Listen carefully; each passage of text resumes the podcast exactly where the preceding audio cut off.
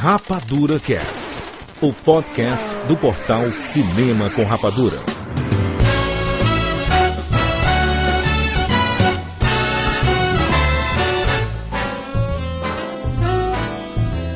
You've got a friend. Sejam bem-vindos, seres rapadurianos de todo o Brasil. E está começando mais uma edição do Rapadura Cast. Eu sou Jurandir Filho. E no programa de hoje nós vamos falar sobre a Pixar Animation Studios. Estamos aqui com o Maurício Saldanha. Após ler tantos elogios exagerados sobre o seu novo cozinheiro, sabe o que eu vou querer? Uma pequena perspectiva. Tchac Siqueira. Jurandir Filho, você sabe que o Rapadura Cast pra mim é A113 no coração, né? Juliano D'Angelo. Respect the classics, man.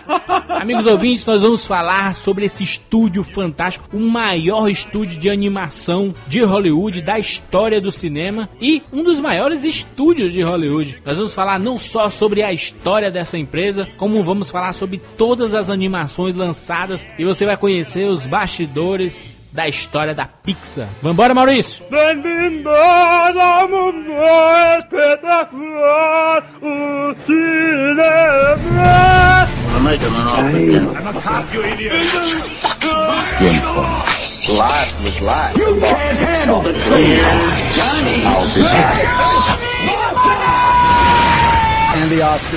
Rapadura Cast.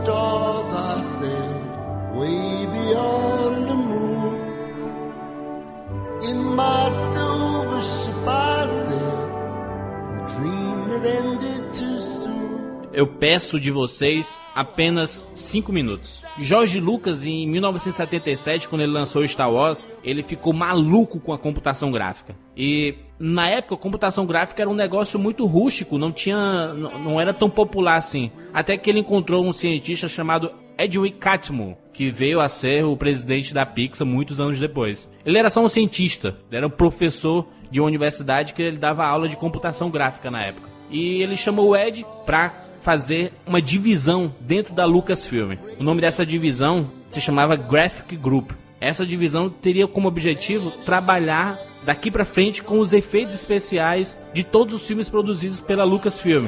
Aquele filme, lembra O Enigma da Pirâmide? Ah, cara, todo mundo lembra do cavaleiro pulando pela janela. Tu lembra, mal, do, do um cavaleiro? Sim, Barry Levinson, Barry Levinson, claro. É, da viagem, né? Da, da alucinação do cara. Exatamente. Esse efeito chamou tanta atenção do pessoal que olha só, essa divisão, a Graphic Groups, ela ia sendo comprada pela Philips e pela General Motors. Duas empresas queriam comprar esse grupo. Não, pô, eu tenho que comprar, os caras estão demais, aí a gente quer trabalhar com desenvolvimento de computação gráfica, que esses caras são o, o do momento. Só que aí não deu certo. Até que em 86, o Steve Jobs, criador da, da Apple, assistiu o En- o Enigma da Pirâmide e disse assim: pô, esses caras vão ser o futuro daqui pra frente. Vamos trabalhar com essa tecnologia desses caras. E foi bem no período que o Jorge Lucas estava altamente desesperado, porque ele se divorciou e a mulher levou absolutamente tudo. Tudo que A ele Márcia ganhou. Lucas. Esse divórcio foi em 83 e, cara, já vinha sendo anunciado desde o primeiro Star Wars. Mas enfim, isso é outra história. tudo que o George Lucas conseguiu,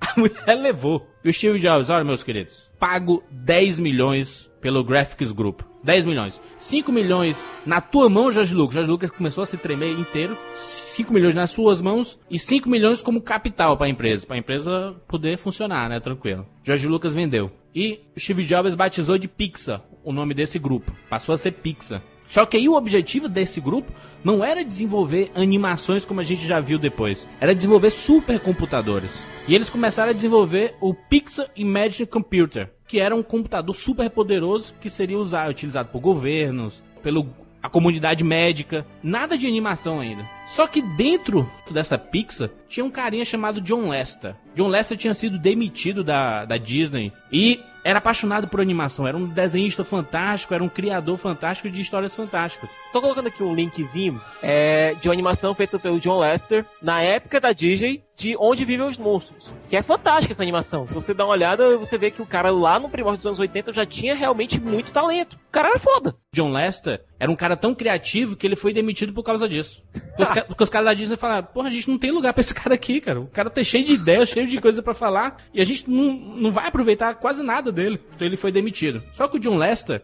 ele tava com supercomputadores na- nas mãos. E ele adorava a parada da computação gráfica. E o Ed, que era o presidente da Pixar, também incentivava muito isso porque ele era professor de computação gráfica. Até que o, o Lester pensou assim, pô, eu vou produzir uma animação, e o Ed, ele deu o incentivo, porque serviria como, como base para divulgar os supercomputadores. Olha, olha o que, que a gente pode fazer com esses computadores. Ia ter uma convenção, tipo a Campus Party, é, pros nerds, ia ter uma convenção pra, ga- pra galera que é aficionada com por computação gráfica, a chamada SIGGRAPH. E o John Lester decidiu, eu vou fazer uma animação.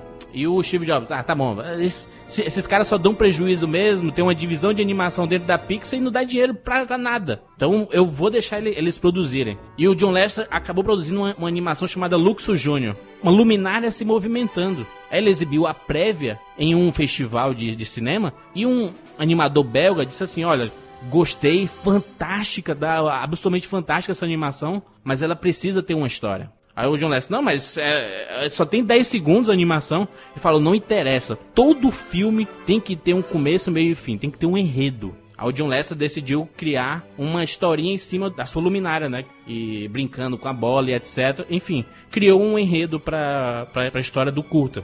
E todo mundo ficou maluco. Tem um curta aqui na, na postagem, o Luxo Júnior, é um dos mais fantásticos. E é hoje o, a logo da Pixar, né? Logo em seguida, ele- eles começaram a produzir várias anima pequenas animações para chamar a atenção da, da galera pro supercomputador do Steve Jobs, da, da empresa. Um deles foi o Tintoy, que é base pro Toy Story. É um brinquedo, os brinquedinhos que começam a andar e falar com criança, etc, etc. E esse curta ganhou um Oscar, um Oscar de curta-metragem animada. Isso fez com que todo mundo de Hollywood ficasse impressionado e fossem atrás do Lester. Porra, esse cara é, um, é gênio do momento. Cara tá trabalhando com computação gráfica de alta qualidade, não tinha nada parecido com, com o que ele tava fazendo. A própria Disney que depois a gente quer contratar esse cara. Mas ele acabou, não, eu acredito aqui no projeto da Pixar e vou continuar aqui. Até que ele produziu outro gordo chamado Nick Nack, boneco de neve, né?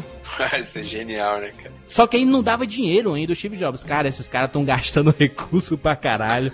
Estão sendo reconhecidos, a galera tá gostando, mas não tá dando dinheiro, gente. Eles começaram a aproveitar o- a divisão de animação da Pixar pra produzir comerciais. Então eles produziram comerciais pra Listerine, pra refrigerante, de, de goma de mascar. Tem todos os links aqui também na postagem desses comerciais produzidos. Até que, por causa de algumas conversas com a Disney, a Disney parceira comercial já da Pixar, com a venda de computadores, a Disney pensou assim, poxa, sabe aquele teu curto Tintoy?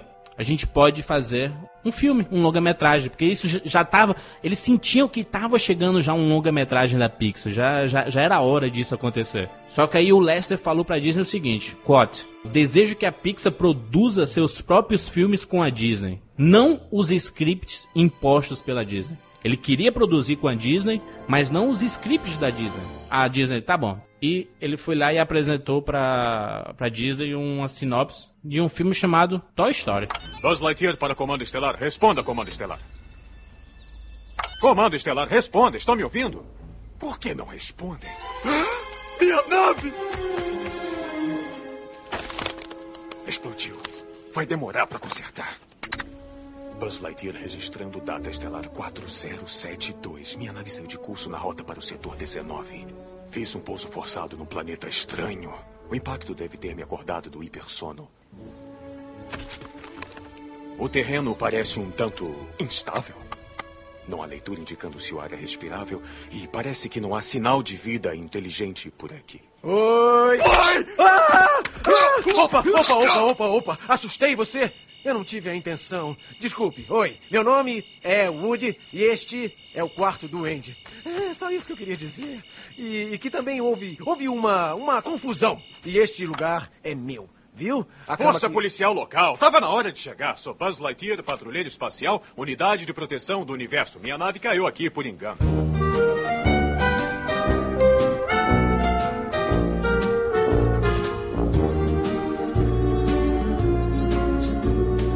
You got a friend in me. You got a friend in me. When the road looks rough ahead and you're miles and miles from your nice warm bed. You just remember what your old past said. A Então esse é o lançamento do Toy Story em novembro, 22 de novembro de 1995. Foi lançado o primeiro Toy Story. Então, eu- só recapitulando, começa toda a função, desde lá do George Lucas, em que ano? 79, cara. Em 78, 79, por aí. É 95, estrear Toy Story, é isso? Exatamente. 16 anos. E aí, em 86, passou a se chamar Pixar, né? que Steve Jobs Steve comprou. Jobs comprou. nove anos depois. Mas a parte de produção de computador foi a pleno vapor, né, Jurandir? Sim, sim. foi- Ele custava 125 mil dólares a máquina. Só, né? Só. Ah, então, pra muitos é surpresa, então o Steve Jobs é o dono da Pixar, é isso? É o dono da Pixar. E hoje, praticamente, é quase o dono da Disney. Eles começaram a fazer Toy Story o quê? Deve ter começado nos- no começo do- dos anos 90. Ele tinha o quê? 36 anos. Você ter 36 anos e botar a sua grana em uma animação, cara, em uma computação gráfica, um longa de computação gráfica, coisa que nunca tinha acontecido antes, nunca tinha sido feito antes, é preciso ter coronas, cara. O primeiro Toy Story, ele, eu, eu lembro quando eu assisti em 95. Uma linguagem completamente diferente. Eu tava acostumado com desenhos animados. Eu passei a ver computadores no cinema. que demais. Então você começou a ver equações, é, os efeitos de equações na tela. É que, na verdade, a, a- história que... A minha surpresa com a Pixar, a minha, a minha satisfação igual, é por causa que a minha história com a animação é- era o que? Era pica-pau, Tom e Jerry. Isso aí. Que era uma coisa assim, tipo... ah, sim, os animais têm vida, eles pensam e em, em alguns momentos, inclusive, falam. Porém, é uma coisa ainda que instintiva. Sim. Não tinha a- o lance do... Até se colocar o coração envolvido, como a Pixar coloca também, pode-se dizer que é instinto, né?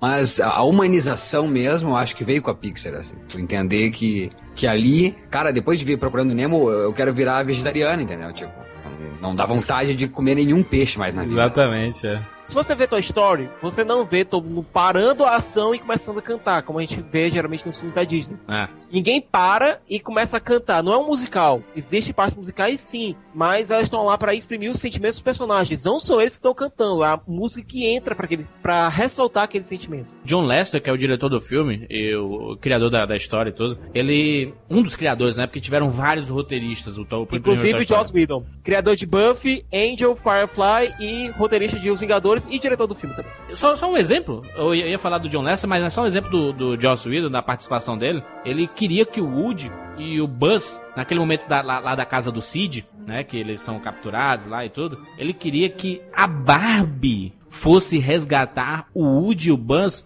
no estilo Sarah Connor. Quem queria? O, o Joss Whedon. Joss Whedon, ele queria que fosse desse jeito, meio comandos em ação, entendeu? Com aquelas Story roupas- Um Toy Story 1. Só que aí a Mattel, não, não, não vou autorizar a Barbie, não. Não pode colocar a Barbie nesse filme, não. Aí quando chegou no 2, por favor, coloque a Barbie no filme. Mas, Jurandir, a Barbie, ela ia ser o par romântico do, do Woody. Sim. Por causa dessa cena que ia ser é, o resgate nesse estilo. E também porque eles. Era uma, uma linguagem e uma, uma forma nova de fazer cinema, né? Uma animação. Pô, os caras não sabiam se isso ia dar certo ou não. O Steve Jobs, pô, é aquele cara que foi demitido da Apple. Pô, vamos fazer isso aí, vamos botar no, associar a nossa marca mundialmente famosa. É, um- uma é uma coisa nova, né? Computação gráfica. Não vamos investir nisso, não, né, cara? É, era tudo novo. Muita gente não quis fazer o filme, né? Paul Newman, Michael Keaton. Exatamente. Muita gente falou, não, Jim Carrey. Disseram, não, não, não tô nessa, não tô afim de fazer, muito obrigado. As pessoas que viram um frame do filme, um minuto, dois minutos do filme, ficaram encantados. O próprio Steve Jobs, ele era descrente das produções é, em filmes. É bonitinho ver o, Steve- o senhor Steve Jobs nos documentários falando, né, a gente comprou a ideia, o sonho do Lester de produzir filmes. não foi bem assim não, gente. O Steve Jobs, ele era descrente. Até ele ver os primeiros minutos do Toy Story, ele ficou tão maluco e tão desesperado que no dia seguinte ele abriu o capital da empresa para ações, para vender ações. só. Porque ele sabia que quando fosse lançado, as ações da Pixar iam estourar, explodir no mundo. É, vamos agora pra 1994, finalzinho de 94, certo? Toy Story 1 já tá quase entrando nos trinks, sabe? Já estão dando os retoques finais do filme e tudo. A gente tem o John Lester, a gente tem aqui o Andrew Stanton, a gente tem o Pete Doctor e tem o Joe Rant almoçando, certo? E chegando, porra, Story 1 já tá quase pronto, né, e tal, o filme já tá entrando nos eixos, falta pouca coisa pra gente agitar agora. E agora? E aí veio o mítico almoço, gente. O mítico almoço que veio definir os passos da Pixar pelos próximos 15 anos. Ah, aquele que tem aqueles desenhos, negócio no guardanapo, né? Isso. Esse almoço, gente, ele definiu o que a Pixar ia fazer nos, últimos, nos próximos 15 anos. Porque vocês sabem que a animação demora pra ser feita. Enquanto tá fazendo uma, tá fazendo a outra do lado, né? Pois é, pra você ter ideia, é, cada frame de Toy Story demorava de 4 a 13 horas pra ser terminado. É. Frame. Em um segundo de animação, você tem 24 frames. Calculo, faça as contas. A partir daí eles começaram a trabalhar no que eles iam fazer. Vida de inseto, Procurando Nemo, Wally, Sim. Os Incríveis. Nesse almoço, todos esses filmes foram pauta. Aham. Foram, foram De um- esboçados. De uma forma né? ou de outra, né? De uma forma ou de outra. Eles foram esboçados, foram. Não com esses nomes, né? Não com esses nomes. Eles foram juntando ideias, né? Ah, tem ideia de um robozinho aqui, pô, maneiro, tem ideia de um inseto aqui, a gente vem com a natureza. Ah, tem ideia de um peixe, a gente faz a onda do mar e tal. E foram bolando, né, as novas, os novos horizontes da Pixar, não é isso? Olha aqui, ó, pra vocês terem ideia. A noção de Wally que eles tiveram naquele almoço. E se a humanidade fosse forçada a evacuar a Terra e alguém esquecesse de desligar o último robô? A, a linha era essa. A linha era um robô solitário na Terra, que depois evoluiu e tornou o Wally. Evoluiu muito, né? Porque aí foi, pegou a questão ambiental, enfim. Mas, mas a linha realmente é bacana. Pois é, esses caras sentaram, começaram a discutir ideias, jogar ideias. Eu acho que os Incríveis não estavam nesse almoço original, porque o Brad Bird veio aparecer depois. né? Mas o resto, cara, foi tudo jogado a partir daí. No, no- a primeira produção, por ter a, a- a Disney como parceira, o primeiro Toy Story, pra, só pra enfatizar, ele custou é, 30 milhões de dólares. Esse foi o orçamento do primeiro Toy Story. E ele faturou no mundo inteiro 361 milhões. Foi um absurdo, eles fizeram uma campanha muito grande. Só, só pra ter noção, eles investiram 145 milhões em propaganda do Toy Story. O Uau. filme, o filme custou 30 só. Só que a Disney tava feliz da vida porque é, quem, quem pagou essa publicidade foi quem? Burger King, Coca-Cola, Pepsi, Nestlé. Foi a galera que viu trechos do Toy Story e disse: pai, isso vai vender muito, cara. Isso não tem, tá muito bem feito. O Steve Jobs, ele pensou assim: poxa, a Disney foi uma grande parceira nossa com Toy Story 1, mas eu queria uma coisa diferente, porque o que eu ouvi, isso o Steve Jobs pensando e falando, né? O que eu ouvi foi que Toy Story era o novo filme da Disney. E não da Pixar. A Pixar quase não apareceu nos créditos. Parecia assim, é, a Disney gigante Pixar pequenininha assim.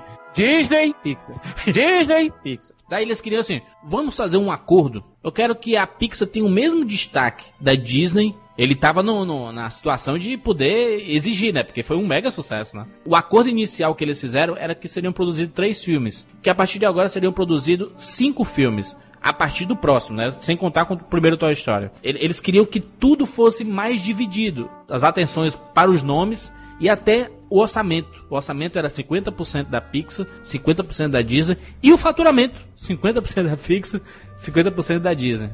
E aí eles toparam e deu tudo certo. Fecharam esse acordo, né, de cinco filmes para os próximos lançamentos da, da, da empresa, né? Agora, Juras, o interessante foi o seguinte: durante a produção do primeiro Toy Story, a Disney mandava gente pra dar pitaco no roteiro, certo? Não, tem que fazer assim, assim, assim, assado. É, teve a reunião, foi um desastre. Um- realmente um desastre. Só sei que o John Lester chegou e disse: Não, pera aí, calma. A gente vai agora se trancar aqui, vamos fazer o negócio do nosso jeito. Vamos pegar o que funciona e pegar o que não funciona e vamos fazer uma nova apresentação. Que ficou marcada para alguns dias depois. Eles se trancaram lá no lugar, refizeram a história todinha, modificaram alguns personagens, modificaram muito o Woody, que tava muito mau caráter no filme. Uhum. Ou seja, quando é que a Pixar funciona? Quando os caras se sentam, começam a trocar ideias, jogar pá, pá, pá, pá, Entre pá, si, pá, né? Sem, sem envolvimento de fora. si, sem ter ninguém dando pitaco da Disney. É assim que a banda toca por lá. Um ano antes do lançamento do primeiro Toy Story, foi apresentado o, a ideia e a base do próximo filme, que seria lançado em 25 de novembro de, de 98, que é o Vida de Inseto. Pelo jeito, nenhuma invenção minha presta. Essa presta. Legal. Uma presta. Ah, eu nunca vou ser importante. Eu também não. Eu sou da família real e ainda nem sei voar. Sou muito pequena.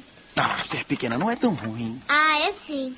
Não, não é. É sim, senhor. Não é. Sim, senhor. Não é, não é, não é, não é, não é, não. Ah, uma semente, uma semente. É, é, é.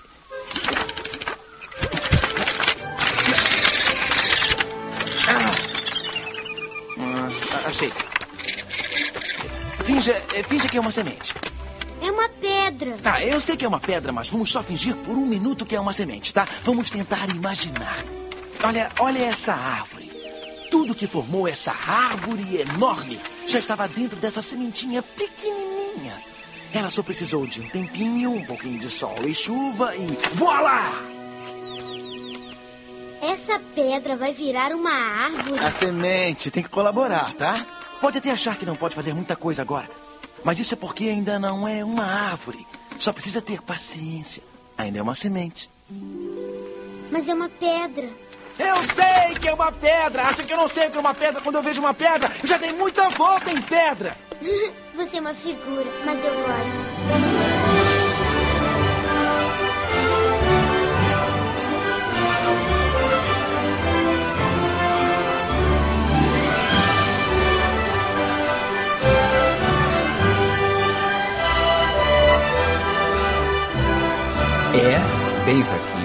Acho que como, como eles evoluíram, até o próprio Toy Story, se comparar com o 2, né? A quantidade de elementos mais em cena, né? E o que eles conseguem criar o universo. A diferença do Toy Story para o, o próximo é 3 anos, é isso? 95, 98, é isso? Exatamente. Isso. Aí tu vê, tu vê o grande, o, a- o avanço entre cada um, né? Eu acho o Vida de Inseto bem pobrezinho. Bem pobrezinho. Que é isso? Jura, cara? Nossa, eu acho sensacional. Eu acabei de rever e. Pra mim, não, engraçado, eu até pensei que fosse essa- ter essa sensação. Eu falei, ah, não vejo há mó tempão, vou achar chato. Cara, eu achei que continua lindo, fantástico. Não, claro que falta textura pra caramba, em comparação com monstros, em comparação com os mais novos, o Oli, então nem se fala. Mas eu achei que continua lindo. O que tá ali, tá lindo. E a luz, que é uma coisa que eles pegaram desde o primeiro filme, que não tem Exatamente. muito a ver com tecnologia, tem a ver com inteligência mesmo, com, com o uso da luz, com inteligência fotográfica, tá linda. Eles sempre souberam usar e. Cara, o amanhecer, o amanhecer não, o pôr do sol, tem um pôr do sol lindo nesse filme. A chuva é uma coisa fantástica. Eles no primeiro Toy Story não tem água, né? Não sei se vocês reparam, mas não existe água. O único momento que tem líquido é quando o Sid queima a testa do Woody e ele vai correndo pra uma tigela de cereais, mas não aparece o leite. Exatamente. é.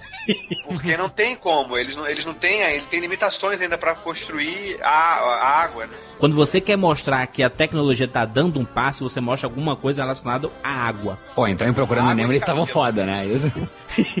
Agora, Eles gente, é o estavam seguinte. foda. Mas quanto ao Vida de Inseto, é, eu acho o visual do Hopper, que é o vilão dublado pelo Kevin Spacey, muito bacana, certo? É, acho a ideia de fazer um Sete Samurais animado excelente, porque o filme é o Sete Samurais. O Vida de Inseto é o Sete Samurais do Kurosawa É. com insetos. Eu Não gosto, eu acho que ficou chato, ficou chato o filme com o tempo. Pra mim, na minha opinião, ficou chato. É. Eu concordo com o Maurício. Ah, eu- eu... não achei o filme engraçado, não achei o filme emocionante, achei chato. Um ponto importante, fundamental pra Hollywood. O Jeffrey Katzenberg, ele era um dos chefes da Disney. Ele era um bambambam, bam, bam, mandava na parada lá. Ele, na verdade, foi um dos responsáveis por selar a parceria da, da Pixar com a Disney, o Katzenberg. E por causa de um atrito com o Eisner, que era o grande chefão da Disney na época, atrito forte assim, de mentor com o aluno é, prodígio que tava mandando e tudo, Katzenberg falou assim: Ah, é, filha da puta, vou sair da Disney.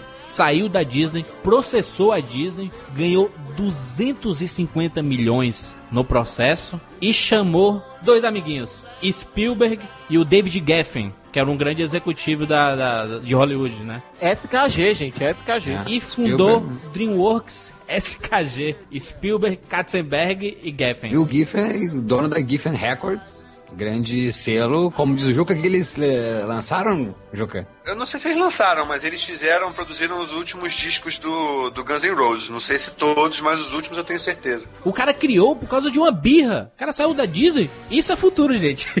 Computação gráfica futuro. E vou bater de frente com a, a Pixar e com a Disney de todas as formas. Ele, ele tava com tanto ódio, cara. Com tanto ódio. Que ele já sabia qual era o próximo projeto da, da Pixar. Sabia de vários projetos, né? E sabia do, do, do Vida de Inseto. Ele falou assim: Pô, vamos, vamos pegar animadores do mundo todo aqui. Vamos formar nosso grupo. E vamos fazer um filme de formiga também, gente. Nós vamos bater de frente com esses filha da puta. E fizeram Formiguinhas. Que esse se datou, Maurício. Esse se é datado. É verdade. Ó, vou dizer que eu prefiro Formiguinhas do que do Vida de Inseto. Que, que eu vou ignorância. dizer- eu vou dizer que eu concordo com o Maurício. Que isso, gente. Aí eles, eles estrearam juntos E o Vida de Inseto faturou tre- 363 milhões e o Formiguinha 152. Katzenberg entrou tanto no meio, no meio da. Ele acabou. Ele é, acabava com a Disney, cara. Porque ele colocava pra, pra ser lançado Bela Fera 2, Rei Leão 2, Pocahontas 2, Aladdin 2. Ele queria ganhar dinheiro, cara. Ele queria fazer dinheiro. Ele não interessava se, eh, se, se, se aquilo era uma obra de arte pra alguém, se era importante pra alguém, porque é foda, né? Tu vê um, um primeiro filme, tu acha, meu Deus, que fantástico. Tu vê uma sequência, caraca, que fizeram com o meu filme, gente. Era ele que queria, que, que brigava pra fazer o Toy Story 2 ir direto pra DVD? Sim. Ah. Só que aí, por causa da- das questões contratuais, porque a Disney tinha direito. No contrato da Disney tinha assim: todo filme que for lançado, produzido pela Pixar, eu, Disney, tenho o direito de fazer continuação da forma que eu quiser. Coisa que deixou muita gente em pânico com relação ao Toy Story 3. Em relação ao Toy Story 2, eles queriam. Pô, foi um Mas mega por que o medo deles? Mas por que o medo deles? Porque a Disney tinha feito Rei Leão 2, Aladdin 2, Pocahontas 2, e era tudo porcaria. É, e era outra equipe, sabe, mal, que faz essa, essas sequências. É, uma porque- equipe porque é feita pra menor video, né? qualidade. Um dos grandes exemplos disso é o Mulan 2. Se você pegar o Mulan 1 e assistir a porcaria do Mulan 2, você fica puto, você quer quebrar a porra do disco. É, Tarzan 2 também. Tá, ou seja, nessa janela, Rei Leão então, dois. nessa janela de Toy Story para o Vida de Inseto, é que foi o período que o Katzenberger processou a Disney? Exatamente. Daí começou a vir várias continuações, é isso? Já tinham saído algumas continuações. Tá, então, mas foi nesse espaço, né? Entre o Toy Story e o Vida de Inseto. Sim, sim, foi nesse espaço. é. Começa a chegar várias continuações, os caras veem então o Toy Story a, a- alavanca então as, as animações de uma maneira absurda, né? Tava no bolo a- o Toy Story 2. Eles- a Disney queria fazer. O Lester ficou tão desesperado. e Disse: Não, não, gente, não. A gente faz. a gente da Pixar faz. Só que aí eles estavam trabalhando no Vida de Inseto. A equipe principal da Pixar, que não era muito grande na época, tava trabalhando no Vida de Inseto. Aí o Lester foi atrás do, da, da galera que tava fazendo a, a divisão de jogos de computadores da Pixar. 24 de novembro de 99 foi lançado Toy Story 2. Eu não posso abandonar esses caras. Eles precisam de mim para ir pro museu. Porque sem mim eles voltam pros pacotes. Pode ser para sempre. Você não é de coleção, um item. Você pertence a uma criança. Um brinquedo de criança! E até quando eu seria? Mais um rasgo e o Andy me larga. E aí o que eu faço, Buzz? Hein? Diz pra mim! Dentro desse forro existia um brinquedo que me ensinou que a vida só vale a pena quando a gente é amado por uma criança. E eu vim até aqui para salvar aquele brinquedo porque eu acreditei nele.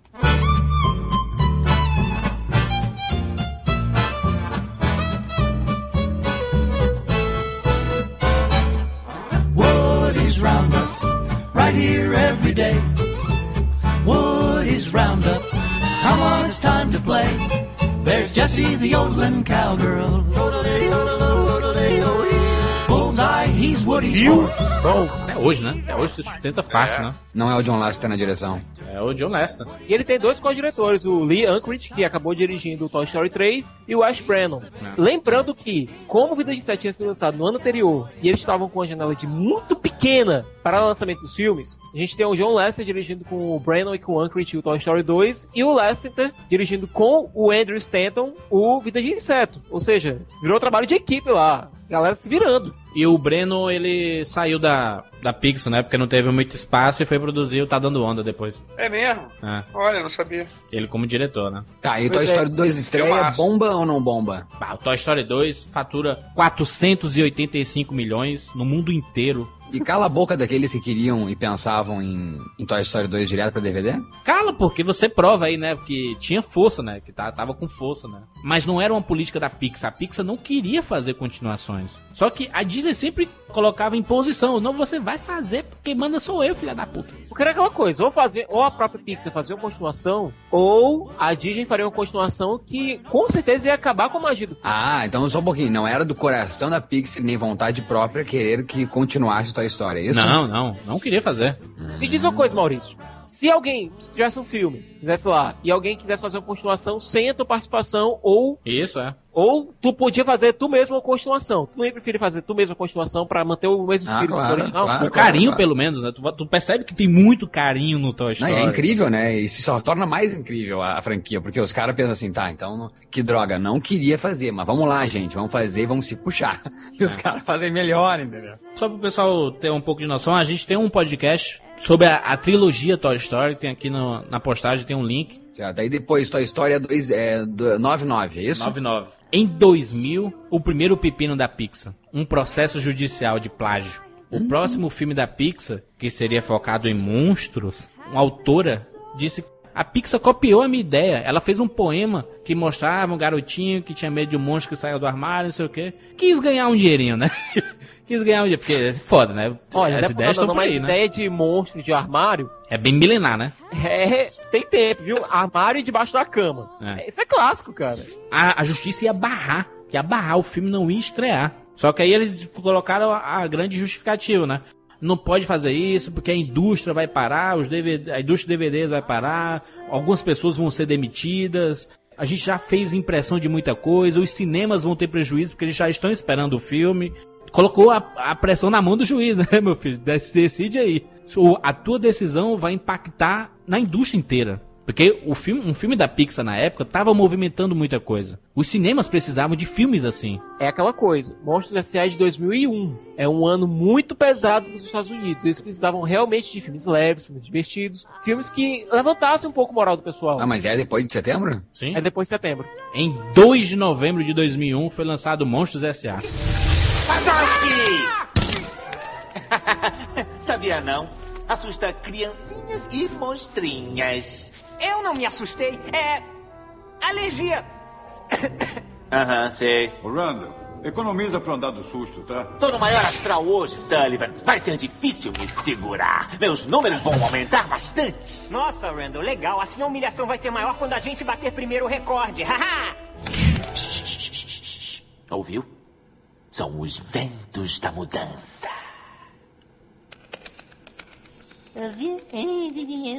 Ah, ceboso. Um dia desses eu vou até. Deixa você dar uma surra nesse cara.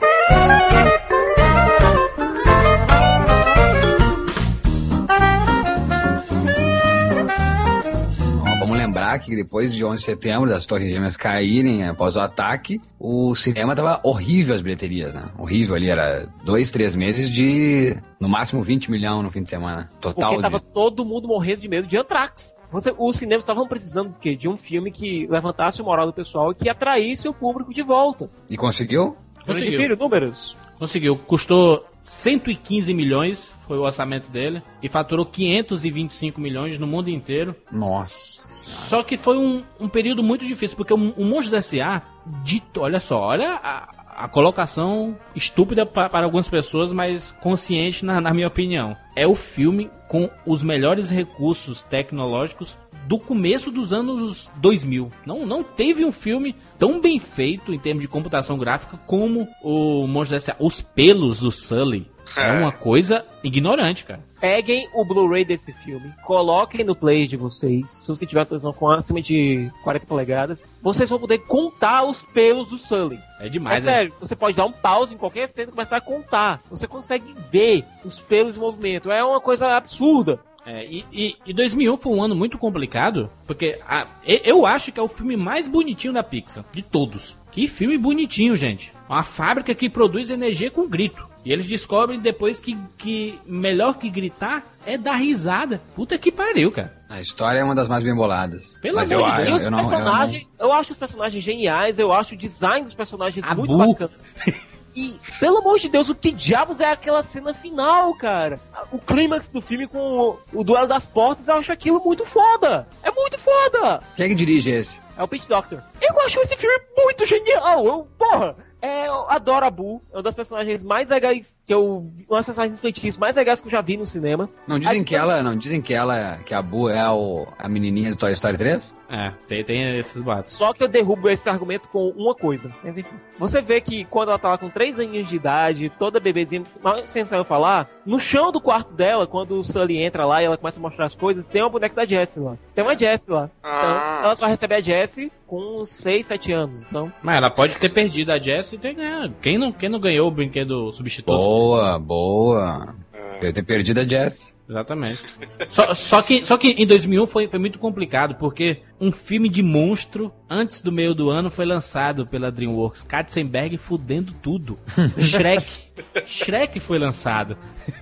Eu acho que o Katzenberg fez o seguinte: ele pegou a porcaria do guardanapo no almoço, lá de 94, e levou lá pra DreamWorks. Ele, ele, ele não, não precisava, porque a Pixar já tinha traçado uma linha, porque a produção tem que ser 5 anos antecipadas. 5, 6 anos. Então, ele já sabia praticamente a linha de todos os filmes da Pixar e, e lançava os filmes no mesmo ano. E não só isso, o, o Monge S.A. era muito bem feito, mas o Shrek ganhou o Oscar. Por isso que depois do Procurando Nemo eles lançam o Espanta Tubarões. Exatamente. Filhas da puta.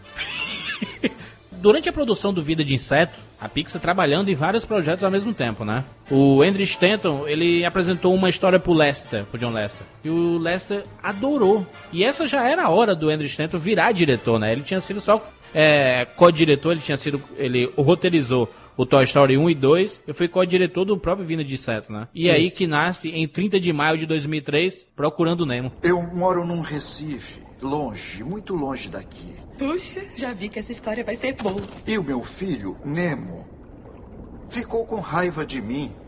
Acho que só me desobedeceu porque eu fui duro com ele. Não sei não. Ele nadou para o mar aberto em direção a um barco. Aí apareceram os mergulhadores. Eu tentei impedir, mas o barco era muito rápido. Aí a gente nadou pelo mar atrás dele. Não consegui impedir. Aí o pai do Nemo nadou pelo mar. Depois encontrou com três... Três tubarões ferozes. Ele espantou os tubarões explodindo eles. Caramba, demais! E aí ele nadou Milhares de metros para a profundeza escura. É muito escuro por lá, não dá para ver nada. Fala, Bob. E a única coisa que eles conseguiam ver lá embaixo Era e uma criatura grande e horrível, com dentes de navalha. Era esquiva, meu velho. E aí ele teve que escapar. Os dois peixinhos, procurando no Oceanadia. Na corrente leste australiana. Ele já está chegando por aqui. Ele deve chegar nas Enseada de de Sidney em alguns dias. É, parece que esse cara não vai parar por Nada até encontrar o filho. Eu espero que ele consiga. Isso é que é um pai dedicado, se você quer saber.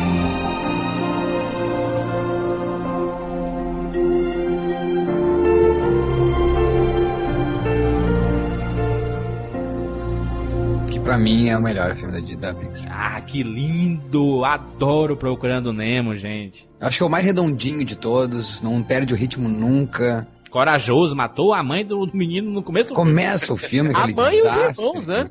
E, e- e não explora isso no filme, sabe? Que É. o menino não tem mãe. E podia ter isso no filme, numa pausa, assim, agora vamos contar o, aonde está minha mãe, o que aconteceu. Não, sabe? É o pai buscando o filho, a ação, a Um filho aventura. deficiente, hein, Mal? Isso, não, lindo. É. E também não explora isso, não, não, não apela, né? Exatamente, não, é. Não, Não, não, é que explora, ele não apela. Pronto, Não falou abusa, direitinho. é. Não, e, e podia também ser, ah, podia também apelar pro sentido que no começo ele diz eu te odeio e o filho diz pro pai e lá no final ele diz eu te amo. Podia apelar no meio do filme, ah, eu estou indo em busca porque meu filho disse eu te odeio. É. Mas eh, em nenhum momento tem um flashback dizendo eu te odeio, sabe?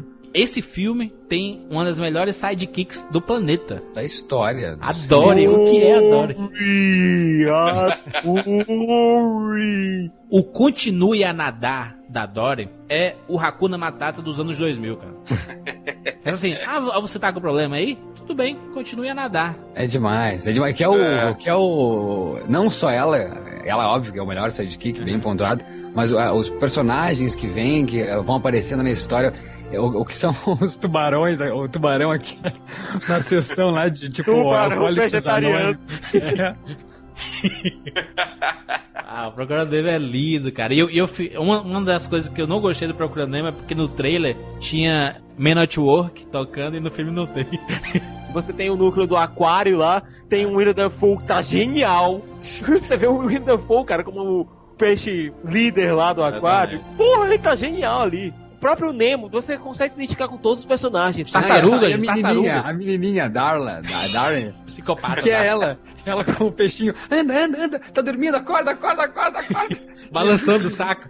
O Nemo se fingindo de morto e ela achando que ele tá dormindo, balançando, acorda, acorda, acorda, acorda. É a versão feminina do Cid, cara. Isso, isso. O Procurando Nemo custou 94 milhões e faturou no mundo inteiro 867 Nossa. milhões, desbancando o até então. É lógico que se inflacionado ele continua na frente. O Rei Leão, que é o filme que mais faturou da Disney em termos de animação, né? Em animação é o que mais faturou se convertir da inf- a inflação, ele continua na liderança. Mas não, o, Procurando Nemo conseguiu desbancar os valores reais aí do negócio. Até agora, podiam, podiam fazer uma recapitulação em quais levaram prêmios? O Procurando Nemo foi o primeiro Oscar De filme? de filme. Até porque ia ser o Monstro S.A., mas só que foi lançado o Shrek, né? Até hoje eu me lembro da animaçãozinha que fizeram do Sully e do Michael Wazowski dando um sorriso amarelo, assim. É, É porque foi criado em, em 2001, né, Mal? O, o- foi criado em 2002, né? Pro Oscar de 2002, referentes aos filmes de 2001. A categoria de animação, né? Não tinha antes. Que isso daí só pegaria então o Nemo. É isso? Só poderia pegar o Nemo. Exatamente. Oscar de 2002, Shrek. Oscar de 2003, Viagem de Chihiro. E Oscar de 2004, o Procurando Nemo. Isso. Em 26 de novembro de 2004, foi lançado Os Incríveis. Roupa clássica, que nem a do Dinamite. Oh, ele tinha uma roupa legal. É, a capa e as botas. Nada de capa. Não sou eu quem escolhe? Você lembra do Homem Trovão? Alto, controlava a tempestade. Bom rapaz, gentil com as crianças. Escuta, Edna. 15 de novembro de 58. Tudo ia bem, outro dia de glória, quando a capa prendeu num míssil. O trovão nunca foi um poço de inteligência. Stratogata. 23 de abril de 57. Capa presa numa turbina de jato. Edna, não dá pra generalizar essas coisas. Mega Homem, elevador expresso. Dinamite, capa presa na decolagem. Super Tibum, sugado por um redemoinho. Nada de capa. Agora vem, sua roupa nova ficar pronta antes da próxima missão. Você sabe que eu tô aposentado como super-herói. Eu também, Roberto. Mas estamos aqui.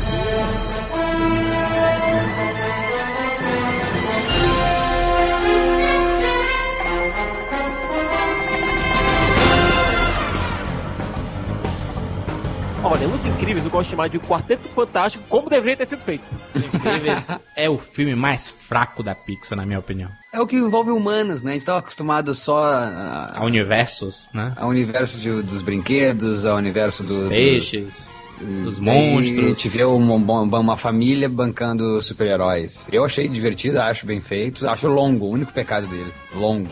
Tem assim um meio de campo meio enrolado por conta da duração. Realmente ele é um pouco mais extenso do que ele poderia ter sido.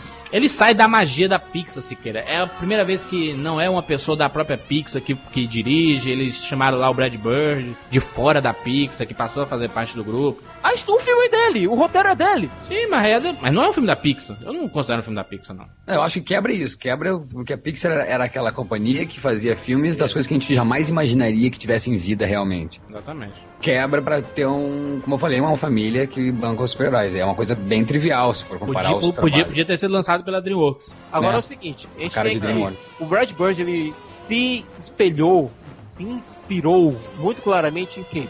Quarteto Fantástico. Ele se inspirou em Watchmen Sim, o Watchmen tem muita lei. e fez uma salada aí, colocou elementos de vários quadrinhos de super-heróis, mas basicamente de Watchmen, de Quarteto Fantástico, e fez Os Incríveis, que eu acho um filmaço, acho divertido. É, é divertido, di- di- divertido é fato. Isso é fato. É um filme divertido. É, E é a bem criançada feito. adorou, e a criançada adorou também, né? A trilha sonora é fenomenal. Marcante até hoje, né? É fácil lembrar a trilha sonora do. E que tampouco ganhou o prêmio. Na verdade, De ele ganhou dois Oscars. filme. Ele Mas ganhou melhor Oscar. filme? Sim. Melhor, melhor animação. Melhor animação e melhor, melhor edição de som.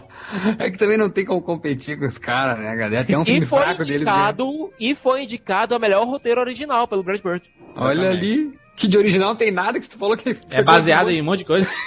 Pois é. É o mesmo que Tarantino ser indicado aí. É a mesma coisa. Melhor roteiro original, ele tinha concorrentes. É, Brilha Eternamente Sem Lembrança, é O Segredo de Vera Drake, Hotel Ruanda, O Aviador. É, não tinha como tirar de Brilha Eternamente Sem Lembranças. Não tinha jeito aí. O Michael Eisner, presidente da Disney, e o Steve Jobs estavam negociando prolongar o contrato, que era só de cinco filmes e ia acabar no próximo. E já ia esgotar o, o prazo do contrato no próximo filme. Só que aí o, o, o Steve Jobs disse: Não, não, não. Quem manda essa porra é a gente agora. A Pixar já tá independente tudo mais. E o Eisner falou: Pô, eu quero fazer um Toy Story 3, gente. Vamos fazer o Toy Story 3, porque vai ser demais fazer o Toy Story 3. E o Steve Jobs: Não vamos fazer. Chega de continuação. Só que aí o, o, o Steve Jobs, é tipo assim, ele estipulou um contrato pro Eisner que dificilmente ele iria aceitar. Olha a proposta do Steve Jobs. A Disney não teria mais direito à copropriedade dos filmes. Ia ser sempre da Pixar os filmes. Ela não receberia uma divisão igualitária dos lucros receberia apenas 7,5% da bilheteria toda. A Pixar receberia o resto. E a exclusividade de distribuição duraria apenas 5 anos. Então, se ela quiser distribuir com qualquer outra distribuidora, poderia a Pixar. Tá, então isso se a Disney quisesse ficar envolvida ainda com a Pixar, é isso? Exatamente. Isso ou nada, é isso? Isso ou nada. Eu ficaria com isso. Ele estava demonstrando pro, pro Eisner que a Pixar já era uma empresa independente, multimilionária, já estava com os bolsos cheios e podia fazer o que quiser. Só que o Eisner estava colocando, não, não, a Disney com a carta na manga, né? Ah, é? É assim? Então eu vou fazer Monstros S.A. 2, vou fazer Procurando Nemo 2, vou fazer Toy Story 3, vou fazer Vida de Inseto 2, porque os filmes são meus. Aí Ah, o Jobs e o Lester direitos. ficou maluco. Ficaram malucos eles dois. E aí? Olha, inclusive chegou a ser cogitado uma história pra Toy Story 3, no qual o Buzz seria levado pra Hong Kong para um recall e os brinquedos iam resgatá-lo. Inclusive com a direção não seria da Pixar, não teria ninguém da Pixar envolvido. Tá, mas só um pouquinho. E, e- e aí, tá, que- desculpa, Sigma, que ele não terminou aí. Daí o, o, Tiveram várias reuniões e várias discussões e não deu em nada. Até que o Steve Jobs ligou pro Roy Disney, o irmão do Walt Disney, e consultou o chefe de toda a Walt Disney e disse: Olha, eu nunca mais vou negociar com o Walt Disney enquanto o Eisner estiver na empresa. E aí? O Eisner rodou. Hey!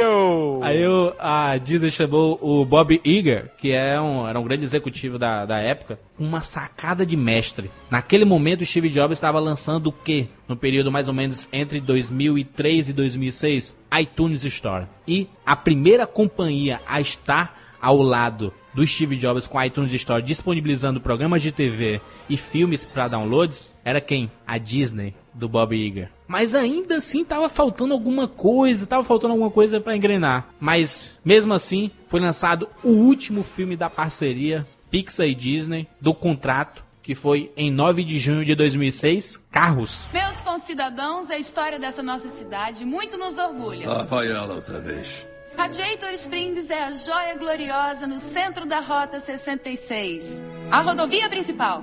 É nosso dever e nosso prazer tomar conta dos viajantes desse trecho da estrada. Viajantes? Que viajantes? Ignora o cara. Mas como, eu pergunto, podemos cuidar dos viajantes se não há estrada para que eles passem dirigindo? Luigi, o que você vende na sua loja? Pneu. E se ninguém chegar até você? Eu não vou vender nenhum pneu. Eu vou perder tudo. Flor, o que você vende na sua loja? Gasolina. Muita gasolina. Tá, preste atenção. Flor, o que vai acontecer se ninguém aparecer para comprar gasolina? Eu vou à falência e vou ter que sair da cidade. E o que vai acontecer com a gente se a Flor fechar o posto e sair da cidade? Sem gasolina não tem jeito. O quê? E quem deve consertar a estrada não é o responsável pelo estrago? O único carro que tem força pra consertar essa estrada é o Betão. Lizzie, o Betão mudou daqui tem uns 15 anos. Então por que você lembrou dele, seu goiaba? Ah, ele consegue, ele tem os HPs. O que ele tem que fazer então? Consertar a estrada! Porque a nossa cidade vale a pena! Ordem no tribunal.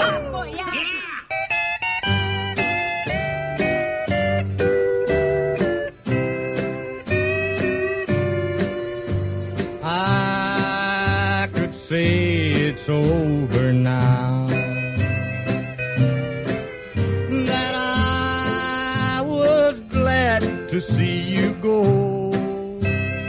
Acho lindo Carros. É uma, da- uma das premissas, assim como Monstros S.A., uma cidadezinha meio que do, do interior que foi esquecida por causa das rodovias. Ninguém mais curte as viagens. Você só quer ir e chegar aos locais, você não aproveita mais a viagem. Não para, não, é aquela do road movie, né? Não para no bar, não Isso. para na, no, no, no mecânico, não toma um, um chopinho. Você não conhece eu, eu acho cidades. lindo, eu acho lindo, cara. Acho lindo até porque uh, muitos dos homens, né, eu acho, né? Então a criançada, homem, filhos homens, meu Deus, e homens, né, os pais, filhos, avós, uh, quem não é apaixonado por carro ou já gostou de carro. Então o, o cara humanizar isso, o cara colocar coração dentro de um automóvel onde a gente sempre tinha coração pelos nossos automóveis, Exatamente. é maluco, é maluco, maluco, genial. Agora, gente, vocês sabem o que foi que o pessoal da Pixar fez, não foi? Ah. Eles colocaram a galera, o pessoal da equipe criativa do filme no carro e foram andando pela Rota 66. Ah, que demais. A trilha sonora do filme é demais, cara. Adoro a trilha sonora desse filme. Pra mim, os primeiros símbolos de carro são fenomenais. A primeira corrida, cara, você fica, caramba! Aquele acidente, cara. Quando É, tem aquele fantástico. acidente, eu acho que é uma das cenas mais fortes da Pixar em relação a visual. Você fica assim, ó, seu queixo vai lá embaixo, assim, ó. Ah, É, O John Lester é acostumado, ele é fã de NASCAR, né? E sempre viajava com os filhos. As ideias do Lester é sempre baseadas nos filhos dele, né? Ele, em, em histórias relacionadas aos filhos, né? E ele sempre viajava com os filhos e, e ele mostrava isso, que não, por causa da- das rodovias, ninguém parava mais na- nas cidades. E quando o, o McQueen no filme mostra isso, né? A Sally, a Sally, na verdade, mostra pro McQueen por que que aquela cidade é esquecida, né? O Juca assistiu agora a primeira vez, né, Juca? Carros. Foi, assisti ontem. Nunca tinha visto, não gostei do trailer. Deixei pra lá. Aí assisti ontem e amei. Achei fantástico. Me emocionei muito. Amei. E, pô, o final, então, que mostra os filmes da Pixar na versão carros, é a coisa mais linda. pela primeira vez mostra um universo que só existem os personagens do filme, né? Não existem humanos nem nada. Monstros S.A. tem humano, Toy Story tem humano, Vida de Inseto tem humano, sim. É, Procura do Nemo tem humano. Os Incríveis é só humano, essa porra. E carros mostra um universo de carros. Tudo é carro. Até os mosquitinhos são carros. São fusquinhas. É, e você viu que tinha o, o, o Flick, tinha a formiguinha Flick, que é dublada pelo mesmo dublador do Flick, do Vida de Inseto. Lembro, lembro. Não, todos os personagens que parecem na versão carros ali naquele finalzinho são todos dublados pelos ori- dubladores originais. você Isso, tem lá o John Good, monte- você tem lá o Billy Crystal, você tem lá o Tom Hanks, você tem lá o Tim Allen, tá todo mundo lá. É, O que, que, Joe, que, que Joe Goodman fez, Sigas? Ele fez o Sully. É. Ah, que legal. É, ele, ele até canta no Oscar, lembra, mal? Ele cantando no Oscar com o Randy Newman. Puta, não lembro disso. Ah, tem um link aqui na postagem de John Goodman e o Randy Newman cantando no Oscar a música do Monstros S.A., né, no caso. Em 2006 ainda, o ano de lançamento do Carros, no começo do ano, Bob Iger decidiu, empreendedor, né, empreendedor foda, vou arriscar, vou comprar a Pixar. Bob Iger, presidente da, da Disney, né, vou comprar. E ele comprou pela bagatela de 7,4 bilhões de dólares a Pixar. A pergunta que não, que não quer calar, pra quem que ele paga daí? Ele paga pro Steve Jobs e pros as- os outros sócios do Steve Jobs, né? Tá, mas daí ainda continua o Steve Jobs sendo um grande acionista, é isso? Vende a parte. Ele, ele, ele passa a ser um dos maiores acionistas da Disney também. A maior porcentagem da- da- das ações da Disney é do Steve Jobs. Da Disney e da Pixar. Exatamente. Não, agora. Não, mas só um pouquinho, que, malu, que maluquice. Se até então, aqui no cast, toda essa linha narrativa, a, a briga era pra Pixar ficar desassociada da Disney, É. aí a Disney compra a Pixar. Ah, o Steve Jobs é investidor, né, meu filho? Bota dinheiro na mão dele, um abraço. Tá, mas o que acontece daí? A Pixar não é. a- Não, não, a Pixar pode responder por si só ou ela. O, um, um das cláusulas do contrato era a seguinte: que a Pixar que decidiria quais filmes seriam lançados e que toda a cultura de criação da empresa deveria ser preservada. É, nada poderia ser imposto, né? Ex- Exatamente. pra parte essa, essa é, e- esse foi um dos principais pontos para decidirem. Ah, vamos vender. Vamos... Não, não é vender, né? Passou a parceria, né? John Lester ficou como presidente de animação da Disney. Exatamente. Ah, Grande- botaram o cara da Pixar da, na Disney. Isso. Inter- Interessantíssimo. Um cara que foi demitido da Disney. Ele era animador da Disney, foi demitido lá no começo. Agora voltou como chefe. Todos os filmes fazem parte da, da parceria e sempre com aquela cláusula: Pixar tem que aparecer, o, nom- o nome Pixar tem que aparecer a mesma quantidade que aparece da Disney. E independente, Agora- né? Aparece o logo da Disney, ok, fade in, fade out e entra da Pixar. Exatamente. Você nunca se perguntou por que o logo da Pixar, apesar de ser bastante rápido, que é só o Lux Jr. pulando, ele fica um pouquinho mais de tempo do que geralmente ficaria na tela.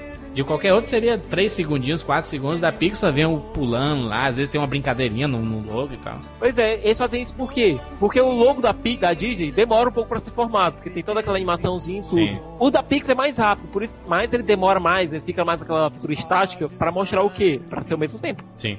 ótimo. E só pra clarificar uma coisa, o cargo atual do John Lester na Disney é de Chief Creative Officer, é oficial criativo chefe. Ou seja, ele manda em toda a parte criativa da Disney. Exatamente. Da Disney Animated Studios, da parte de animação. Tudo que for lançado de animação passa pelas mãos do John Lester agora, né? E o próximo filme da Pixar, Pixar em ritmo industrial, em 29 de junho de 2007, sob comando do Brad Bird novamente, depois de Os Incríveis, Ratatouille. Foi você que usou os temperos cheios de graça.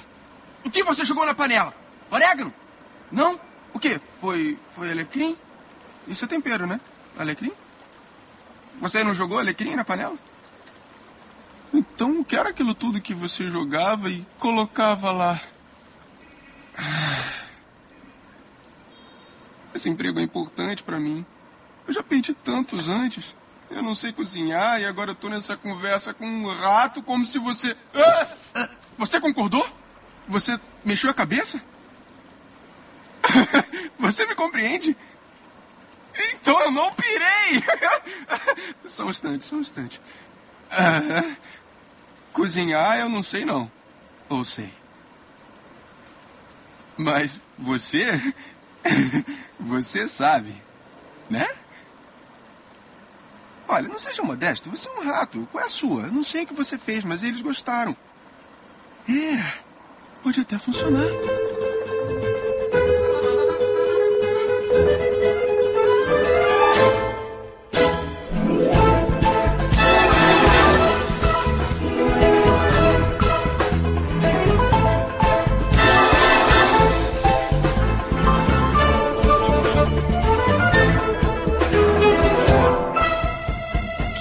Tinha muito medo. E pensava, Todo mundo. what the fuck? Ratos em cozinha? Na França. Politicamente incorreto é apelido, né, cara? Exatamente. Porra é essa? Todo mundo tinha medo na época, né? É fato isso. Ah, ainda bem que não é o primeiro filme, né? Que se fosse esse em vez do Toy Story, ninguém ia fazer essa porra. né? Ó, tem uma sacada de um ratinho que vai ser chefe de cozinha na França. Isso, Que vai, vai. Vai assim, ó, vai reto naquela salinha branca com quatro paredes e se, e se tranca lá, querido. E colocar rato com comida, que é uma coisa que todo mundo tem nojo, né? Que é a questão do, do rato ser nojento. É a doença e tudo, que isso? Não, a primeira coisa que tu pensa em rato com comida é doença e, e tá louco? Não, não, negativo, não, não será feito esse filme. Eu, eu não apoiaria. Mas a ideia era muito maior do que a premissa. É brilhante, né, cara? Que Eu acho, filmaço. eu acho filmaço, filmaço. Ainda não é um dos meus preferidos, mas adorei, adorei. Eu assisti uma vez só no cinema. Comprei o DVD, mas não assisti ainda. Ah, e aí ganha dinheiro, Ratatouille? Ratatouille custou 150 milhões, faturou 621 no mundo todo. E ganhou o Oscar. Ganhou o Oscar e foi indicada a melhor roteiro, a melhor trilha, melhor mixagem de som, melhor edição de som. Olha, eu gosto muito de Ratatouille. Eu acho engraçado, eu acho divertido. Tem uma mensagem bacana que. O, o crítico de comida lá, Rabugento, né? Que é um grande personagem também, né? O- a- Enfim, todos os desenhos têm esse personagem que quase que rouba a cena. Qual é o nome dele mesmo, personagem? Anton Igor. Igor.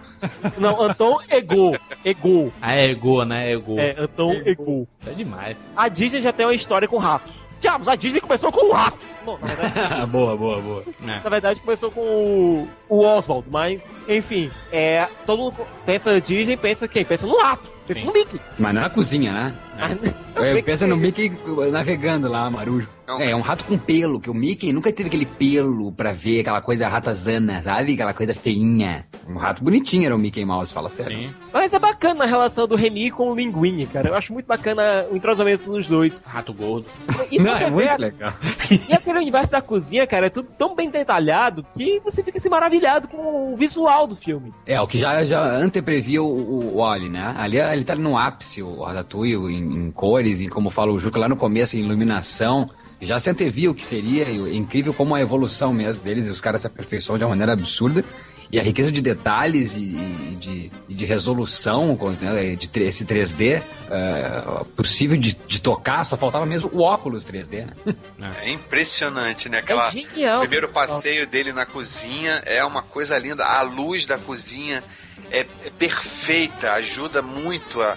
Não, e pôr do sol também, que isso. falou no pôr do sol, o Juca lá da vida de inseto, o que é o pôr do sol desse, É. quando ele, ele, ele se senta na, no telhadinho, né? no telhadinho. Nossa senhora. Não era isso que a gente tem como registro, como eu falei lá quando eu cresci vendo pica-pau e Tom e Jerry. Não era nessa riqueza de detalhes. Tu tinha, Era o cenário igual passando uma folhinha. tinha passando. né, os personagens É. principais, mas o de fundo, quem é que vai olhar o fundo, entendeu? Ninguém, é. Vamos entreter as crianças aqui com esses personagens que estão em primeiro plano e, e cabe ando pro fundo. Mas não, os caras pensam em cada detalhe. Se tu ficar só olhando pros detalhes e não nos personagens principais, tu vai ficar sorrindo e feliz e dizendo que mágico. Verdade. É complicado você recriar todo aquele universo, porque eu acho que Paris é um universo em si no nosso mundo, sabe? E colocar isso, numa, essa, colocar essa magia, engarrafá-la e colocá-la na tela em forma de animação é muito complicado.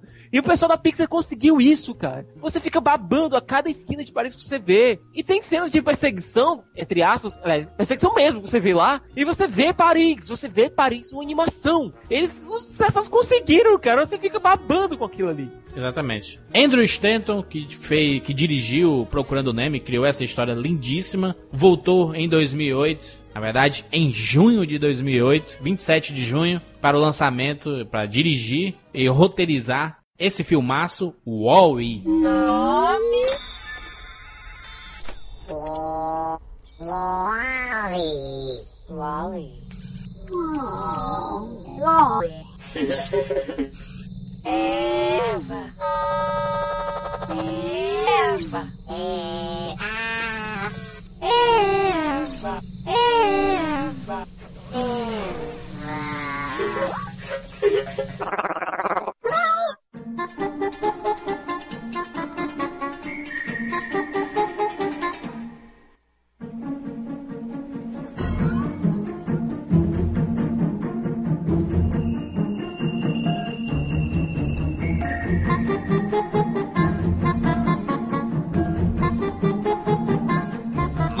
Na minha opinião, é o melhor filme da Pixar. Pra mim, não, não, ainda fico com o Procurando Nemo mais animação, porque ainda acho, lá no meu íntimo, que a animação tem que ter um toque mais infantil, sei lá, mais... E, mas eu acho que tem uma das cenas mais lindas do cinema, da história do cinema, que é quando eles se apresentam e ele tenta fazer a, a Eve falar o nome dele. Já falei várias vezes nos Uau, casts. Acho aquela cena quando eles dois também estão se namorando e flertando, lindo, lindo, lindo. De iluminação, acho que é o melhor trabalho da Pixar. é Essa questão de mostrar esse robô sozinho e, e se lá então naquele almoço os caras falaram, vamos fazer um. E se um robô tivesse sozinho, se- sido No esquecido planeta. no planeta, os caras conseguiram dar essa sensação, fazer isso acontecer e que mágico. Imagina a felicidade desses filhos da mãe quando viram isso pronto, sabe? O Wall-E foi pensado basicamente com uma homenagem da Pixar aos filmes do Buster Keaton e do Charlie Chaplin. Stanley Kubrick. É um vagabundo, né? Um adorável vagabundo, olha. Isso, o Wall-E é o, é o Carlitos, cara. É o É. Carlitos. Só faz besteira e se tropeça e.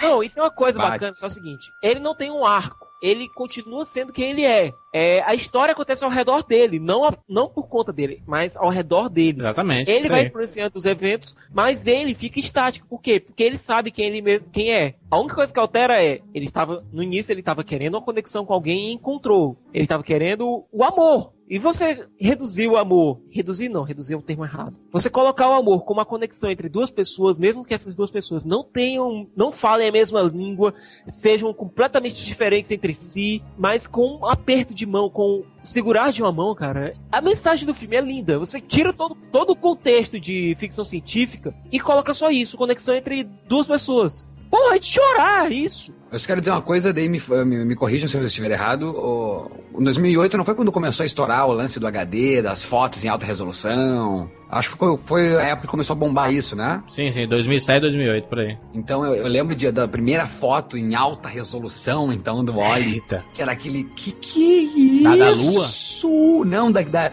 dele. Voando? Dele com um insetinho, dele Sim, com um olhão caraca. assim e um insetinho na, na calçada. E o que que é isso que os caras fizeram? Eu acho que, que a- também foi aí que começou a discussão de que a Pixar poderia fazer filmes ah, live action e que os caras estavam foda demais e que eram donos do mundo. O Wally foi o. tem trechos live action em Wall-E. Isso, exatamente. Perfeito. Primeira vez que tem na- nas, nas telas aquelas do, das naves, né? Isso, Não, o presidente, é, você vê Isso. ele em live action. Custou 180 milhões, faturou 521 milhões no mundo inteiro. E é um filme, Agora- é um filme corajoso, né? Tem uns 15, né? Quanto tempo tem de, de sem diálogo nenhum? 10 minutos? Ah, por os primeiros 20 minutos quase. 20 minutos. Sem dúvida, é o mais artístico da, da Pixar. Algumas décadas atrás, é, quando o lançamento do Tron, o filme foi impedido de concorrer na categoria de melhor efeitos especiais pelo uso excessivo de computação gráfica, coisa que na época não era bem visto pela parte de efeitos especiais. Aham. Era dito que o pessoal tava trapaceando. E hoje em dia acham isso uma besteira. Tron, inclusive, devia ter ganho melhores efeitos visuais à época. Vão olhar para o Wally e vão dizer a mesma coisa em relação à fotografia dele. Maravilha. Só digo isso. Vão dizer isso. Foi indicada a melhor roteiro, melhor som, melhor trilha sonora, melhor edição de som e melhor mixagem de som. Ganhou melhor animação. Mas talvez o filme mais humano da Pixar foi lançado em 2009, 29 de maio de 2009, Up, Altas Aventuras. Boa tarde. Meu nome é Russell e eu sou um explorador da natureza da tribo 54, Cabana do Vapor 12. Será que o senhor tá precisando de alguma ajuda hoje? Não, Eu podia ajudar o senhor a atravessar a rua. não, Então, poderia ser seu quintal? não, Então, poderia ser o seu porão? não. Eu tenho que ajudar o senhor a atravessar alguma coisa. Ah, não, eu estou muito bem.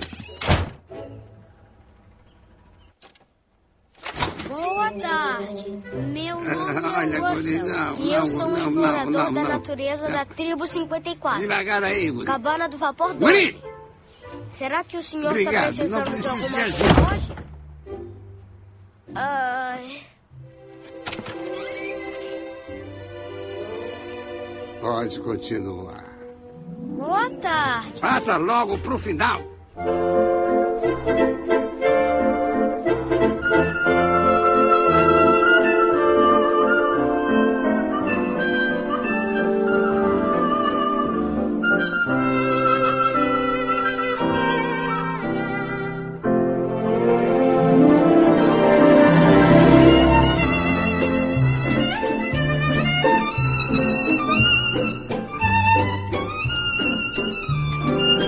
Levanta a mão quem chorou aqui nos primeiros segundos de Up. Opa. Eu, eu, eu filmei no- toda a metragem. Quem não chorou nesse filme, né, gente? O começo do filme é pra destruir qualquer ser humano. Ah, eu, eu podia ir embora ali, cara. Acabou. Acabou! Já dá aí o Oscar, por favor! Já acabou! Mas aí que é legal, porque normalmente um, um filme, ele faria o quê? Faria. Pegaria esses 10 minutos que são fantásticos e estenderiam para, para o filme inteiro e acabaria no final ali triste e tudo mais, e acabaria o filme. A Pixar colocou isso no começo e fez aquilo que a gente sempre imagina quando os filmes acabam. Porra, como que acontece depois, cara? Co- Como ele supera aquilo? Como ficou, ficou a vida dele depois? E aí mostra isso, a superação, né? É, como ele aprendeu essa lição de deixar ir essa dor, né? O filme todo é mais ou menos isso, né? Como deixar ir.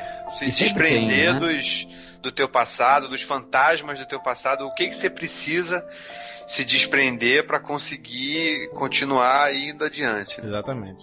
Mensagem, é, carteirinha, é, cadeira cativa no Procurando Nemo, né? Sim. É, é Que verdade. o pai lá, o quanto o pai tem que esquecer de tudo que aconteceu pra esquecer o medo e aprender que o filho tem suas pernas e deixa aí, deixa aí. Fora a mensagem que o, Ju, que o Juras lembrou da continue nadando, continue nadando, continue nadando. A gente nem a nadar, né? Carl Fredrickson, que é o velhinho que, aliás, foi brilhantemente dublado pelo Chico Anísio aqui no Brasil. Ele, o filho, na verdade, que família, hein? Ele, o Niso Neto, caramba. Chica Niso, o pai do Niso Neto. Niso Neto, dublador do Ferris Bueller. O Chico Anísio dubla o Carl e o Niso Neto dubla o Doug. E é genial ver os dois, assim, dialogando. Enfim, o Carl, ele tem essa questão de ficar preso ao passado, preso a Ellie, preso às memórias da Ellie. A gente tem o Mantz, que é a Nemesis dele, que foi o grande herói dele durante a infância e agora se tornou o Nemesis dele, que tá preso a uma única fixação. Ele não consegue desapegar essa fixação dele. E é isso, cara. Você vê essa, essas duas obsessões colidindo uma com a outra, enquanto a gente tem o coitado do Russell, que é o garotinho gordinho, o escoteiro no meio disso tudo, e tentando fazer com que o seu Fredrickson demonstre um pouco de carinho com ele depois que ele se vê preso nessa situação junto com o Cal, preso numa casa voadora. Trilha sonora do Giacchino, cara. Pelo amor de Deus, Giacchino, compositor, maestro das trilhas do Lost. A tristeza, a alegria e a tristeza em pequenos segundos de diferença, né? Na trilha dele. Que demais. E a nostalgia no filme inteiro, né? Aquela musiquinha dá um gostinho de, de, de coisa, fe- de lembrança feliz, né? Custou 175 milhões, faturou 731 no mundo todo. E ganhou o Oscar. E ganhou o Oscar. Melhor trilha e melhor animação. Primeiro filme em 3D da Pixar, né? Primeiro filme em 3D. Em 2010, 18 de junho, dois dias depois do meu aniversário, foi lançado Toy Story 3. Se ele não ligasse, a gente não estaria mais aqui. Vocês vão ver. O Andy vai nos colocar no sótão, que tem segurança, é aconchegante. Estaremos todos juntos. É isso aí! Tem jogos lá em cima, tem livros Pista e... de corrida. A pista de corrida, obrigado. E a TV antiga. Bem lembrado, a TV antiga. E aquele pessoal do presépio de Natal, eles são legais, né? E um dia, se a gente der sorte, o Andy também vai ter filhos. E o Andy vai brincar com a gente, não é? A gente vai estar sempre perto dele. Vamos lá, gente. Vamos juntar nossas coisas, nos preparar e sair de cena numa boa.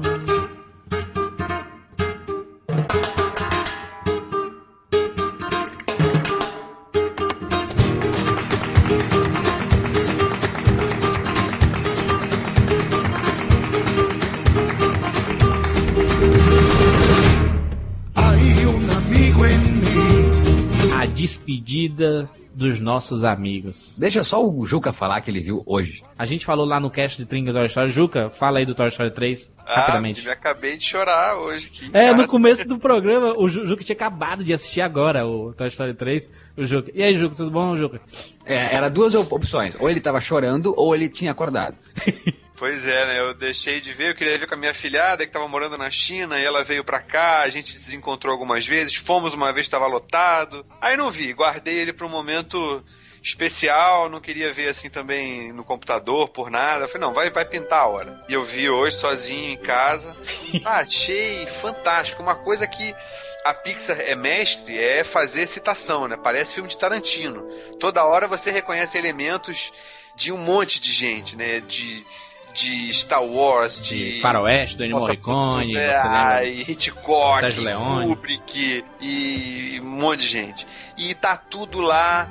É um filme que cita muito eles mesmos, né? O Toy Story tem, é, como o 2 faz com um, o 3 também faz, né?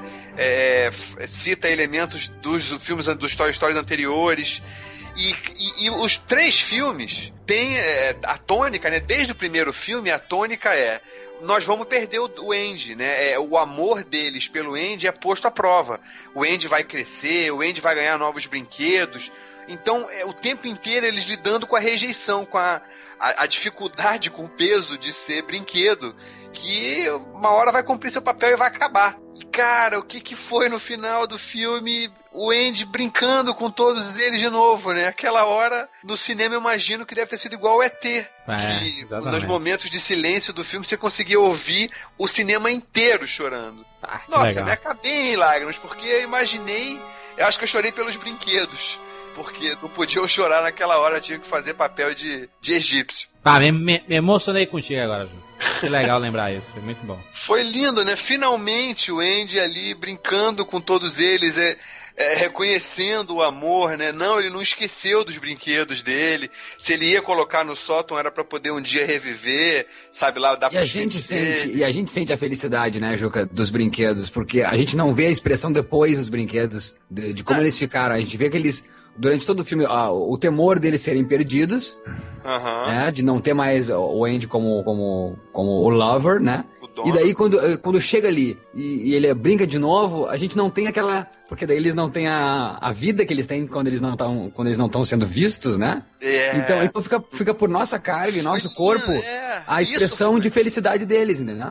Até mais cedo a gente vê aquele plano deles de pegar e ligar pro Andy, pra o Andy ver eles de novo. Quando o Woody escuta a voz do Andy, ele aperta o celular com mais força, ele abraça o celular. Isso, é Aquela cena foi linda, cara. Aquela cena foi absolutamente linda. Na hora que você escuta a voz do Andy, você sente a- o amor que ele tem. É. E esse final eu achei magistral ainda por cima, porque não, não, ele foi apoteótico exatamente porque não tentou ser. Não tem um sobe-som alucinante, não tem momentos de tensão, não. São duas crianças brincando, uma um pouco maior e uma um pouco menor, ou uma exercendo o papel de criança, né? Já é um jovem. Mas é, a Pixar sacou que aquele momento ia ser uma apoteose de tudo que já foi construído. Então não precisou de nenhum elemento foda para fazer você passar a emoção para você. Já estava construído nos três filmes.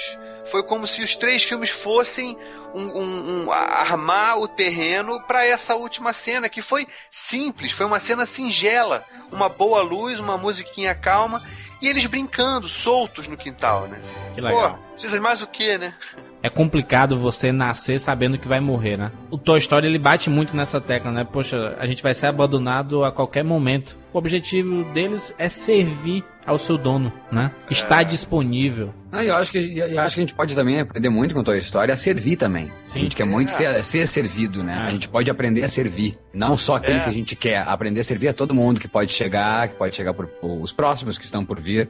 A gente quer sempre atender e servir aqueles que a gente escolhe. Mas não, a gente pode abrir os olhos e servir aqueles que estão chegando para nos dar amor e atenção. É, e aproveitando o que você falou, Júlio, e com essa dor, né, da, da condição humana de que é, é sempre finita, o, o depois que você vive essa dor, você experimenta essa dor da, da consciência da morte, sofre, descabela, mas bom, já que não tem jeito, a única coisa que nos resta é aproveitar, né? Isso, a noção da morte, a noção da morte iminente, a gente nunca sabe quando vai acontecer, então isso deveria trazer pra gente um, um sentimento de, de preciosidade da vida, né? Então, bom, já que a vida vai acabar, vamos aproveitar o que a gente tem pra aproveitar, cada segundo, cada momento. Isso muito legal. O filme custou 200 milhões. Uau! Faturou no mundo todo 1 bilhão e 63 milhões de dólares. Merece cada centavo. Eu milhão, continuando, eu pensei que tinha chegado no Titanic. Não, é 1 milhão e 70. 1 bilhão e 1 60, bilhão e 70. 1 bilhão e 63 milhões de dólares. Uau! Que E mereceu cada centavo. A gente não falou, mas antes de cada filme da Pixar que é lançado nos cinemas, tem um curta-metragem, tem curtas-metragens fantásticos. E antes desse filme que nós vamos comentar agora, tem um curta-metragem do Toy Story no Havaí. que demais, né, cara? Que pra mim derruba o lançamento principal. O que não é muito difícil. É. A Pixar decide fazer continuação do filme que as crianças mais gostam da Pixar. Carros 2. Kotira Etoso. Venha comigo, senhor. Mas assim eu perco o avião. Por aqui. Ah, porcaria, eu sabia que meu guincho não ia passar. Eu sei que eu devia te despachar, mas não deu. Oi, tá, ah, tá rachado em mim. Ih, eu te conheço. Você é o cara do showzinho do Karatê, né? Nunca tive a chance de me apresentar. Finn McMissile, inteligência britânica. Eu sou o Mate, inteligência mecânica.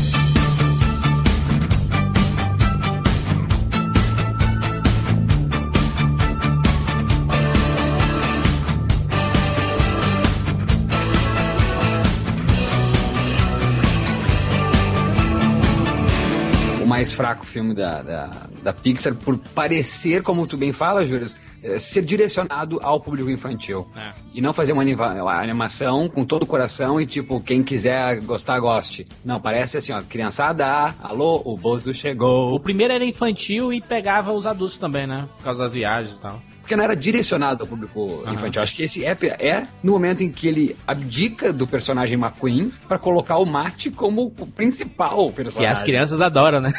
Parece é ser um- mais uma versão estendida daqueles curtas do Bat que você que estavam sendo lançados. exatamente. Que é um personagem inocente, infantil, Engraçado. que acaba sendo realmente, então, deixando o filme com uma cara dessas, uma cara infantil, inocentinha. E a- acho que a mensagem fica meio que de lado, assim, sabe? Fica mais o vamos divertir e a mensagem, onde sempre pareceu assim que era tudo um redondo, assim, ó, era, era um filme cuida- com cuidados técnicos, ao mesmo tempo que com uma grande mensagem para todo o público. Esse pareceu assim, vamos só divertir e a mensagem whatever. E, mo- e- e mostrar uma tecnologia absolutamente fantástica, mas fazer meio que a DreamWorks faz, né? Que é, tem o objetivo só de divertir o pessoal sem passar mensagem porra nenhuma. O visual é fantástico, mas é aquela coisa. Geralmente os filmes da Pixar têm uma mensagem um pouco mais complexa, que exige um pouco mais de emoção da pessoa, exige um, um envolvimento emocional maior, que é seja você mesmo. Cadê a, grande, cadê a grande cena dramática nessa? A Não grande tem, cena não tem. que envolve aqui. A, a gente se acostumou muito mal com a Pixar, mal. Esse é o problema. A gente Eles exige demais. Eles nos deles. acostumaram. É, Eles nos porra. acostumaram lá. A Um gente exige ano, demais cara. deles, Um cara. ano. Ele não é um filme ruim. É um filme nota 6, eu acho, nota 6 por ali. Nota 6. É, mas ele tem sua diversão, a molecada vai adorar. Quando, quando eu falo que o Carros é o filme que a criançada mais gosta, é porque é o que mais tem souvenir, é o que mais a molecada compra. Os meninos adoram os carrinhos, cara. É impressionante como as crianças gostam e com certeza absoluta elas vão adorar carros. Vão adorar. As cenas de ação são incríveis. Incríveis. Incríveis. Ah, incríveis. ah, não, o- os cenários, Paris, Itália, pô, que demais, tá, tá genial a Não, tecnologia. e as situações que envolvem, como eu sempre falei ah, aqui no cast, a, a questão do, do, do universo ao redor dos personagens principais do que está em primeiro plano, é impressionante que eles criam lá no Japão, quando o Mate vai tomar, vai no banheiro. Que demais aquilo. É incrível, sabe, o universo. Porém, muito infantilizado. É, Paris ficou genial, Londres ficou genial. É sério, eu tô pensando em não comprar o Blu-ray desse filme e comprar o artbook, que eu acho que pra mim vale mais a pena que o próprio Blu-ray. Porque eu- o que eu quero, vou querer é estudar o visual do filme, porque de história não tem nada. É. E algum de vocês viu em 3D? Todos. E aí, acho que gostaram? O 3D não. Não, não, vale a pena, não vale a pena. É inócuo, eu não vi nada. Eu, eu, eu pensava que tava desligado o 3D, na verdade. Mas os próximos lançamentos da Pixar, em 2012 tem o Brave, né, que é o Valente, que é focado numa protagonista, a primeira protagonista da Pixar, uma princesa na época medieval. E em 2013, Monstros S.A. 2, que tem o nome de Monstros Universidade. Universidade dos Monstros. Exatamente, Universidade dos Monstros, que é um prequel. É antes do Olha. Monstros S.A. que Mostra I o Sully... bad feeling about this. Que, que mostra o Sully e o, o Wazowski na época da faculdade. É, eu também eu concordo com o, o, o Sicas aí, Danny Glover Feelings. Eu tenho um péssimo pressentimento sobre isso. Valeu, gente. Deixem os seus comentários aí. Até semana que vem.